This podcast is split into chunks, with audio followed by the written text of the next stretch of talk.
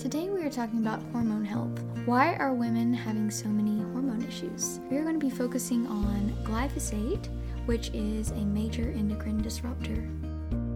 Welcome to Renewed Hope Women's Wellness. I'm Happy Spurling, wife, mom of seven, board certified holistic health practitioner, and owner of Renewed Hope Nutrition Center. After years of searching for the answers to my own health issues, I grew tired of always being told there was nothing wrong when I knew something wasn't right. If you're searching for answers to, this is the place for you. Whether you're a college student, mom, businesswoman, going through menopause, or anything in between, I'm here to empower you and teach you how to become your own health advocate. I'm here to renew your hope and let you know you are not alone. So let's start this journey together. So, what is glyphosate? Glyphosate is a large spectrum herbicide that was introduced in 1974. Actually, 1.8 million tons of glyphosate is used in the US every single year. It's not even regulated. It is found in 75% of our rainwater. So when they spray this stuff, they're spraying it everywhere and anywhere that they can. And you know, you mentioned that it's found in 90% of our food products that are tested by the US government. 90%. I just had to let that sink in when I was doing the research because I thought, oh my goodness, that it's in everything, including honey. So biologists have been really sounding the alarm for decades now, trying to say that there's serious declines in insect populations that affect the species diversity. And it's really connected to the declining bee populations. When you think about the far reaching effects of glyphosate, it's really disturbing honestly completely unregulated, like you said. I mean, you can go to your Ace Hardware or Tractor Supply or any kind of home store and just pick up a container of glyphosate, which is Roundup. Okay. So, a lot of people are thinking, what is glyphosate? But it's actually Roundup. That's the main herbicide in it. And we've been told that it's completely safe, that it actually is broken down when water is applied to it, so in rain. And apparently that's not true because now they're testing our rainwater and finding that 75% of what's sampled has glyphosate in a quantitative amount. I think there's more to the story that it actually can't be broken down like that which leads us to a lot of other issues. If we're unable to break it down in the human body, like they once told us that we can, and actually that's still the conversation among the FDA is that it's considered relatively safe. And so it's like a lot of our foods have a list that are in a category called GRAS. GRAS is the abbreviation for generally recognized as safe. And there's a whole lot left to be desired in that category. That's where they put artificial colors and artificial flavors and preservatives that they put in our food. And then they also have this whole list of herbicides and pesticides that they say, well, pretty much these are safe as far as we know. Right, like you won't die today, Exactly. maybe in a 20 years. Yeah, and I actually saw a disturbing interview on YouTube a, a long time ago where a news anchor drank a glass of what was supposed to be glyphosate because it's clear, so Roundup. And he was saying, See, it's completely safe. And he drank it and was like, I'm fine. And I'm like, You can't honestly think that it works like that. And that's, I think, kind of the problem is this idea that, well, it didn't kill me. Well, there's different ways of dying than just immediately, too. And one is slowly as everything is chelated out, just like what happens to the plants that they spray. Not even the plants die immediately when Roundup is applied. Right, I think you said like 10 days. Yeah, some live. of them, depending on the if it's shrubby or not, but depending on the actual plant itself, it will have a seven to ten day window. And it's very sad and interesting that the way that Roundup works, or glyphosate in itself, because that's really the compound we're talking about that's in Roundup, it actually chelates minerals from a plant. And so it disrupts the ability of that plant to basically communicate with the soil around it as a healthy plant. So it breaks down the fungi and the bacterium that are present in that plant that are healthy and good, and that actually makes it susceptible to bacterium and fungi in the soil that are harmful. Basically, it overpowers the plant, and a lot of that weakens its immune system as a species, so you get death of the plant. But we're much larger than plants, and so when you look at glyphosate in the PubMed studies, the research is being done in animal studies, so in mice they're finding very similar findings in that. So glyphosate was thought to be that's a tongue twister, isn't it? glyphosate was thought to be safe to use because the shikimate pathway was only found in plants, fungi, and bacterium. And that's what we were told is that yeah, we can use this and we can use it as much as we want because this is only going to affect plants but we know the world doesn't work like that you can't right. you can't isolate one thing and nothing operates in a vacuum so you're actually going to affect a whole soil biome which affects the quality of the plants that are grown but we have beneficial fungi and bacteria and microbes in our gut biome. So when you disrupt that on a plant, you're doing it in a of course a smaller surface area so it's more immediate but when you do the same thing it actually happens in the human body. It's just a slower process. And when those harmful bacteria and fungi are allowed to proliferate in the gut then your other good bacteria gets displaced. And so then you have the rise of conditions like candida overgrowth and leaky gut syndrome and SIBO because you don't have what you need in there for a healthy population it's really a problem that I think they're going to have to eventually admit to and there are thousands upon thousands of lawsuits that's been paid out through Monsanto based on glyphosate findings because they know that it's linked to cancer. But there's so much money behind it that it's really hard for it to gain any momentum like in the press because if you go on and just Google it, most of the time you find out just good things about glyphosate, how much it helps farmers and how it made, you know, things so much easier because they're not having to work the land as much. But that's because all the plants around it are are dying. So basically, the soil becomes sterile, which forces them into a place where they have to use not only an herbicide, but now fungicides to go with it because the beneficial fungi are no longer present and so they're not available. It's creating a whole cycle. So the whole ecosystem is basically being like destroyed. Yeah, and it's really gone on for so many years. They've actually, they're increasing applications of glyphosate based herbicides a hundredfold since 1974 to 2014.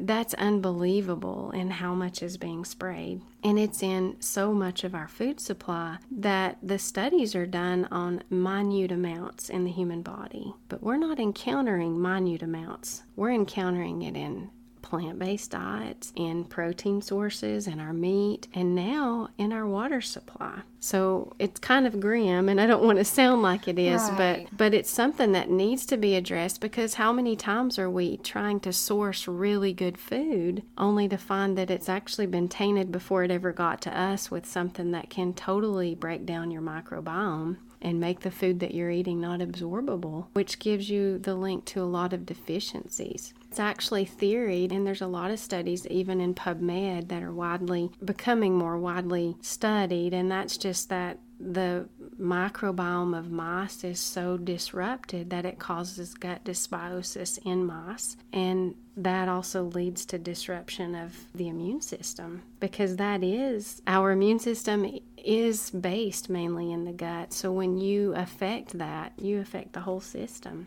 so, as far as epigenetics in mice, does that affect humans as well? Like you said earlier, that glyphosate can be found in breast milk and. Oh, yeah.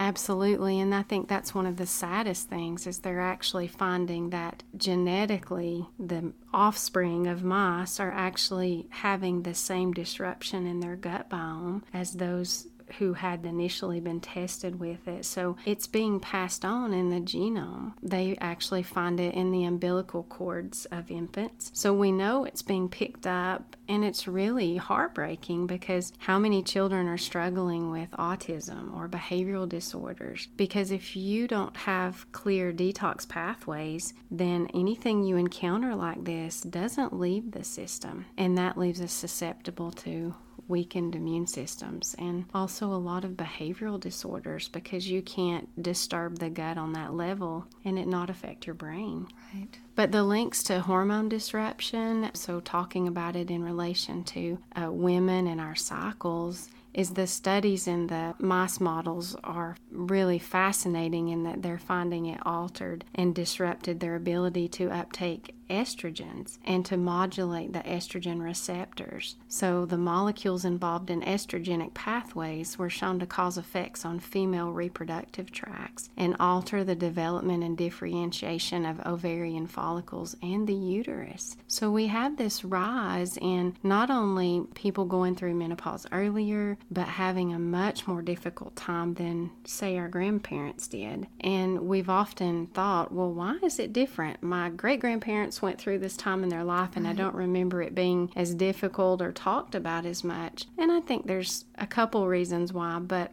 that people just talk about things more now, but I honestly think that our ancestors weren't faced with this onslaught. I mean, it's a fairly new problem, and it's really sad because PCOS and, you know, just hormone dysregulation in general, where people are estrogen dominant, that's what they were finding in the animal studies is that it disrupted estrogen, which is why it has a strong link to breast cancer and hormone receptive cancers. Because when you disrupt estrogen, you're not going to just disrupt estrogen, it's going to be the entire profile of your hormones. And that leads to a whole host of issues for women. There's actually a list by the US government that is an endocrine disruptor it's a characteristic list, and there's 10 things listed that basically classify something as an endocrine disruptor. Glyphosate meets eight of those characteristics. Oh, wow. So it looks like it alters hormone distribution and it induces alterations in hormone metabolism. Mm-hmm. It alters the fate of hormone metabolism and it alters hormone receptor expression. Yeah, and it's really, I mean, all of those things basically translated means it's affecting how our body receives hormones into the cell and then also alters their interaction when they get in the cell. So it causes a signal that's disrupted, which gives us a hormone profile that's very much the same. I just have to say that this is kind of overwhelming. Yeah, and I think we could kind of look at it like what are we going to do live in a bubble you know is it is it something that we can do but the good news is at the end we're going to talk about a few things that you can do I mean, there's so much that we have to worry about when it comes to taking care of our health. And this is just another thing that we don't know where it's at. We can't see it. It could be anywhere. It's in our water, it's in our food, it's in our children. Um, but not funny but how else do you look at it it's like oh goodness it's scary. And you actually can test for levels of glyphosate now Right, exactly. Yeah. So we have a test at the office we do that's a toxin panel that actually tests just for glyphosate. It's a, not an expensive test and it actually shows if you have higher than the quantitative amount of glyphosate and it can really tell you a lot about your detox pathways because some people that have chronic issues or maybe a cancer diagnosis, I usually suggest the glyphosate panel just because it tells us a lot as to whether is this actually a link to something going on with you or do you have a body that's actually able to detox this to a healthy level so that you're not having residual effects. So it is good to kind of know if you've had exposure. They used to reserve the test for people who live near farming communities, and now Wow. it's pretty much so widely used in the home gardens all the way to power line right of ways that everyone's exposed. There's no question about that. But the gene mutation that we talked about on our other I was episode, fixing to say, yeah, it's really linked to this because that detoxification pathway with MTHFR is inhibited, and that's a chemical pathway. So, when you're faced with herbicides and things like that, if you have complete detoxability and you don't have an inhibition, you're probably not going to retain as much of this. But keep in mind that it does store in the bone and tissue of mammals. I mean, you're not immune even if you don't have the gene mutation. So you should definitely look into at least getting it tested if you feel like you eat a lot of processed foods or you're around a lot of things that might contain a lot of glyphosate, or just in general, just for an overall checkup, just to be aware. Yeah, and there's actually uh, several links online that you can find the, the 70 most widely sprayed crops in the U.S. that are conventionally grown. And it kind kind of gives you an idea of which ones to look out for. And this is important because they're doing something now called desiccating the fields, and it's where they're using Roundup in a really concentrated amount right before harvest in areas where it's wet or you've had a really wet year and they need to dry the grain out, they'll actually spray this so heavily that the farmers aren't allowed to be in the field afterwards for a certain amount of time. And then what do you think they do? It dries the grain out because it's killing the plant. So it does a great job so that they don't have to wait for the crop to dry out, especially in a wet season where they might lose it. So it's become extremely accepted to use that. And so places like wet areas for where crops are grown, the upper Midwest or North Dakota, you're going to have more of that going on because of the, the wet years that they have. And it's really sad because I honestly think that the gluten gluten intolerance that we have experienced in the last several years is actually probably linked greatly to the glyphosate intolerance, not so much the gluten, because the grains are most heavily sprayed. So you're eating a plant based diet, trying to take care of yourself, and the plants that are being sprayed are actually containing high levels. And then it is also in meat choices. Anytime an animal is fed a genetically modified crop, such as corn, soy, or wheat, they're actually storing glyphosate just like you and I would. And then it's in the bone and tissue. So we eat the meat of that animal, and it creates a cycle where we're getting glyphosate in every area. I think it needs to be addressed because of the hormone alterations, and that maybe it is actually connected to the problems like we're having with so much hormone dysregulation, and right. not only in women but in men and children as well. I, I believe so. Are there any supplements or anything that you can use to help detox glyphosate out of your body?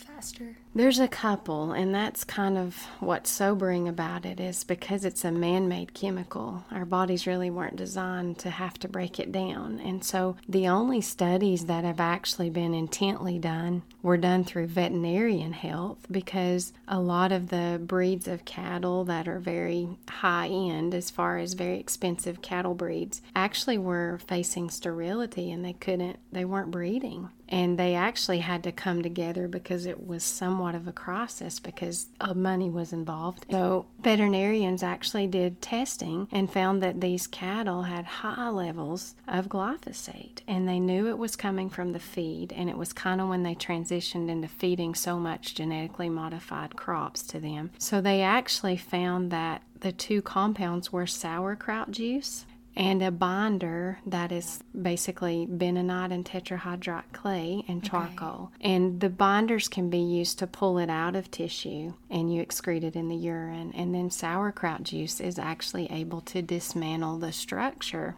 which is amazing. That's kind of interesting. I wonder if it has anything to do with like gut health in general. Yeah, and I wonder like that's an awesome point. Like the microbes that are being fed through a fermented food may actually be what is missing to break those down. So if you can bring it in, I think it maybe it is an attack mode, and then with a binder you can flush it out. The only other thing is a sauna. You oh, can sweating. Yeah, if you sweat, uh, you can actually remove glyphosate in the tissue through sweating, and that actually releases the burden on the kidney and the liver from having to detox so much. So whenever you're detoxing or getting something out of the system, you want to make sure that you're supporting the liver. So you usually milk thistle is a really good supplement to bring in if you're in the middle of just trying to do some cleanup in your system and you want a good detox. If you use a binder with implementing some sauerkraut juice, but you can use the binder alone as well. It's probably not as effective, but it's still very effective for heavy metals and also for for this. So you would like drink charcoal? It's actually yeah, it can either drink or there are capsules, but we do a okay. powder our story for cancer showed that he had extremely high levels of glyphosate. He had 75% higher than a commercial farmer. And so he definitely had the detox issue. And of course, that was related to MTHFR. But we've had to kind of go head on with this because it was personal to get this cleaned out. And it's been difficult to do, but it is going down. What's hard is where exposure, you know, our exposure is happening daily, and then you're doing something to try to take it out. So you're two right. steps forward, one step back all the time. But limiting the foods that you have to organic only is a very big takeaway from this. They are not allowed to spray Roundup or this herbicide on an organic crop. Now, you have to trust your farmer and you're hoping that it's a certified organic farm because they do have to adhere to a higher regulation. But if it's just a even a non-GMO crop can be desiccated at the end like I talked about. So GMO crops are what Roundup was designed for. And so you want to stay away from those anyway because molecularly we don't respond to them well. Organic crops, you you have to be careful of making sure that they are truly certified organic. But just the fact that they can use some other pesticides and stuff, typically they're using an organically sourced ones. You want to just make sure you're eating organic as much as you can and trying to limit all the sources that it comes in. We use a Berkey water filter, which is a great like just tabletop filter that filters through charcoal and porcelain, and you're actually able to remove glyphosate in your water source. And I know a lot of people have well water. Uh, we live in a rural area, yeah, so I mean, have, I do. Yeah, and you have artesian springs, and so you're getting groundwater that way. And if you live near a power line right away or something where they're spraying and that can run down, you really want to have a water filter that can actually filter glyphosate. And they have to be pretty specific, but I'll put a link in the show notes for the Berkey. We've had ours for years. It's very economical and no fancy gadgets, just a gravity fed system and, and a stainless container, so it works really good. And so basically, it comes down to how can we limit our exposure? And then, if you feel like that's something that might be connected, it's often connected to Parkinson's disease and to MS and to Alzheimer's. And we're finding it connected to anxiety and depression because of the gut disruption that's there. Right. So, we can't go hide in a bubble somewhere, but no, I mean as much as we'd like to. But I mean, I feel like what you've shared today is going to help a lot of people as far as how to navigate this crazy, crazy glyphosate issue and everything else that comes with it. Yeah, and do do some research on your own. If you you know just kind of link it to is glyphosate connected to, and you fill in the blank, you'll probably be pretty amazed at all the different health issues that are coming up that this is definitely being linked to. But again, you do the best that you can do, and there are some things such as getting a test kit if you think you've had exposure, or if you're dealing with an autoimmune issue and you can't quite get the answers that you need and you need to go deeper to find out what's going on, this is a good place to start too. So I'll link just everything in the show notes for a couple of these links and also anything that anyone might want to know they can of course study on your own and I encourage you to do that because the more aware we are of it the more of a voice we can have about it because I think that's what it comes down to is it's going to take us being our own advocate and saying we're not going to buy this stuff anymore and you actually start a food revolution which is something that needs to be done in this area. Right right and just stay aware but don't fear. Yeah, that's really good advice too. And I think when we were going through our story, I kind of became a little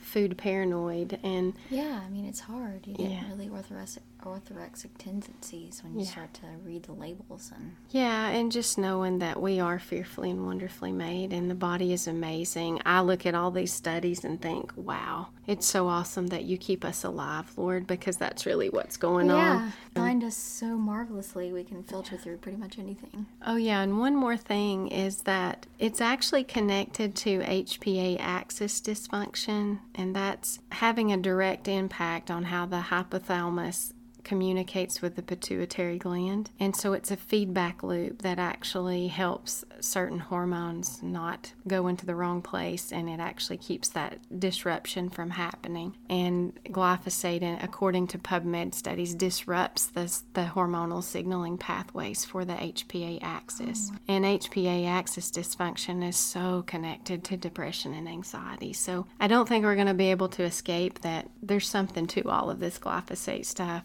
We just need to do the best we can and try to protect our food sources, grow it ourselves if that's possible, but if not, source it organically. Just a thought to close with comment made by Don Huber, who's actually an 87 year old glyphosate researcher. He's a plant pathologist and he has literally spent decades studying glyphosate and how it affects the human body. The comment he made was The generation that comes after us will not marvel at our agricultural accomplishments, but rather wonder why we were so willing to sacrifice our children for them. Just some food for thought. What we do matters. Thank you so much for listening. If this podcast inspired you or encouraged you in some way, please leave us a review or share this episode with a friend. If you need help connecting the dots of your own health journey, I would love to help you with that. You can reach me via the link below to set up a one on one consultation. You can also connect with us by joining our free Facebook community, which is linked below, or at healthywithhappyspurling.com. Until next time.